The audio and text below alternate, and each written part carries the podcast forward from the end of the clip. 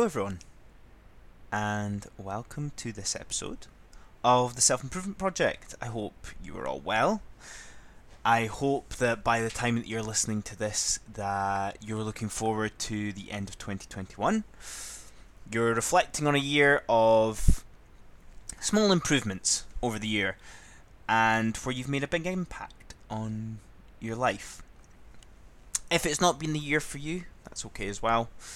I think it's important to recognise that sometimes we need to take a step back.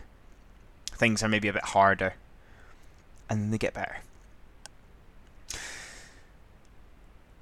At the time of speaking, I would like to thank you if you've been reaching out with your messages, your thoughts and feedback around episodes.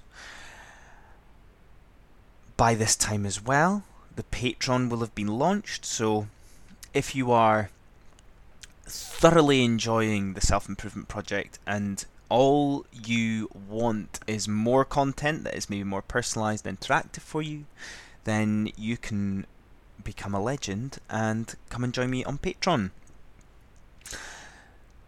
I'm also at the stage of launching my coaching, my spiritual life coaching, which will be starting in January 2022. And here there's two formats of coaching one to one coaching and group coaching. In the show notes below, I'm going to post more information about it, but if you want to know more, there you can always email me and ask me about it, or you can fill in an application form which will be in the link below as well. So, this week's episode is called Knowing When to Give In and is all around intensity and momentum. Giving in to these concepts to get the most out of them. Now, this is an interesting point because a lot of the content that I create and have created in the past has always been on the side of consistency and patience. And this is quite contrasting to that. Consistency and patience is a long term viewpoint, and intensity and momentum is more of a short term viewpoint. But knowing when to give in to that momentum, into that intensity, shouldn't really be something that we need to consider or consciously think about. I like to think that short bursts of intensity can almost add a bit of spice to our life. The long term consistency, being patient, yes, is unremarkable, but leads to remarkable things, but can get a bit monotonous and boring, to put it plainly. So, this adding of spice when it's there, it's available to you, and it feels natural, is only a good thing. Momentum should come naturally to you. I like to sometimes think it is as a result of consistency, consistent action that you have been taking. You don't realize that momentum is a thing until you step back and think about it. Momentum comes naturally when something isn't overwhelming. When I started the self improvement project, I just did the podcast once a week. But now I have the podcast, the email, the Patreon, YouTube, the coaching, and I don't feel overwhelmed by it because I've leaned into momentum as it's grown, as it's built, but the consistency over time has led to that. The consistency with the podcast once a week. So, relate it to stacking stacking your things that you want to get better at. Momentum and intensity is something that you give into when it feels right. When everything that you've been doing, you feel like you can do with your eyes closed. So you can naturally take on more. And I guess a nice way to put it is it snowballs. However, sometimes we have mental blocks, mental barriers, that lack of self belief that is telling us that we're not good enough. That instant dismissal. I've never done this before, so I can't possibly do it.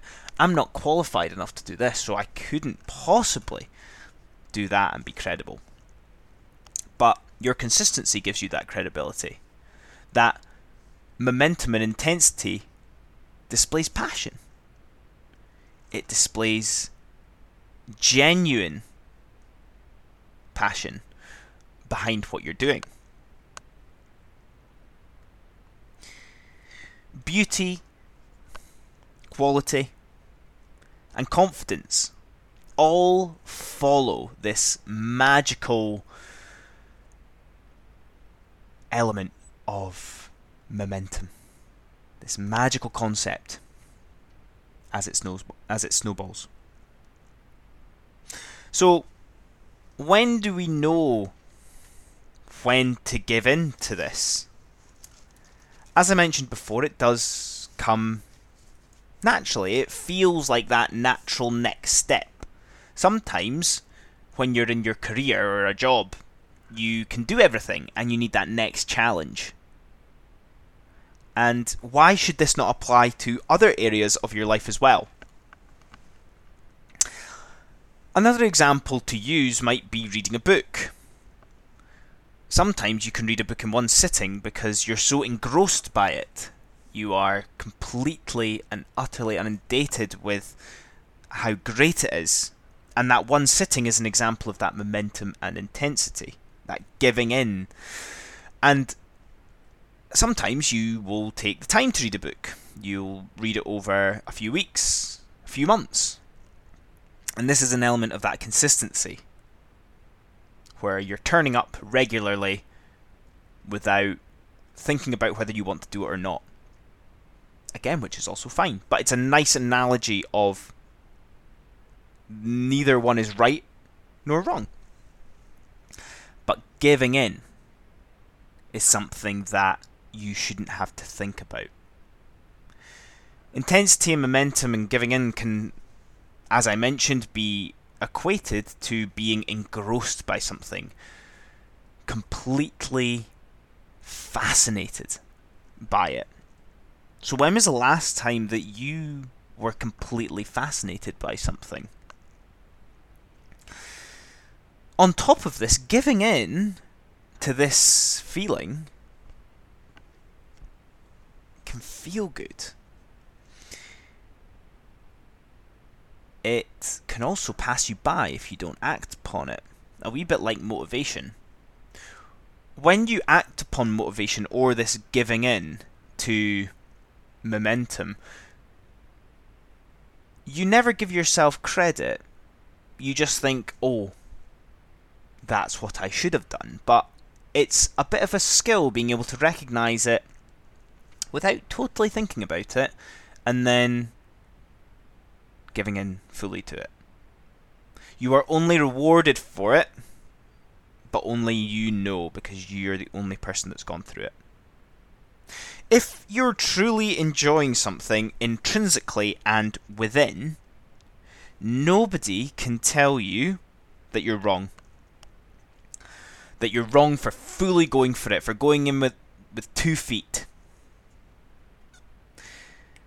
bathe in that feeling, bathe in that enjoyment and gratification that you feel when your senses are almost on fire, ignited by whatever it is that you're working on.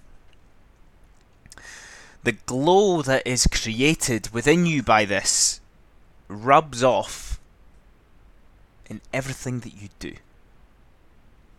That beauty, that quality, and that confidence.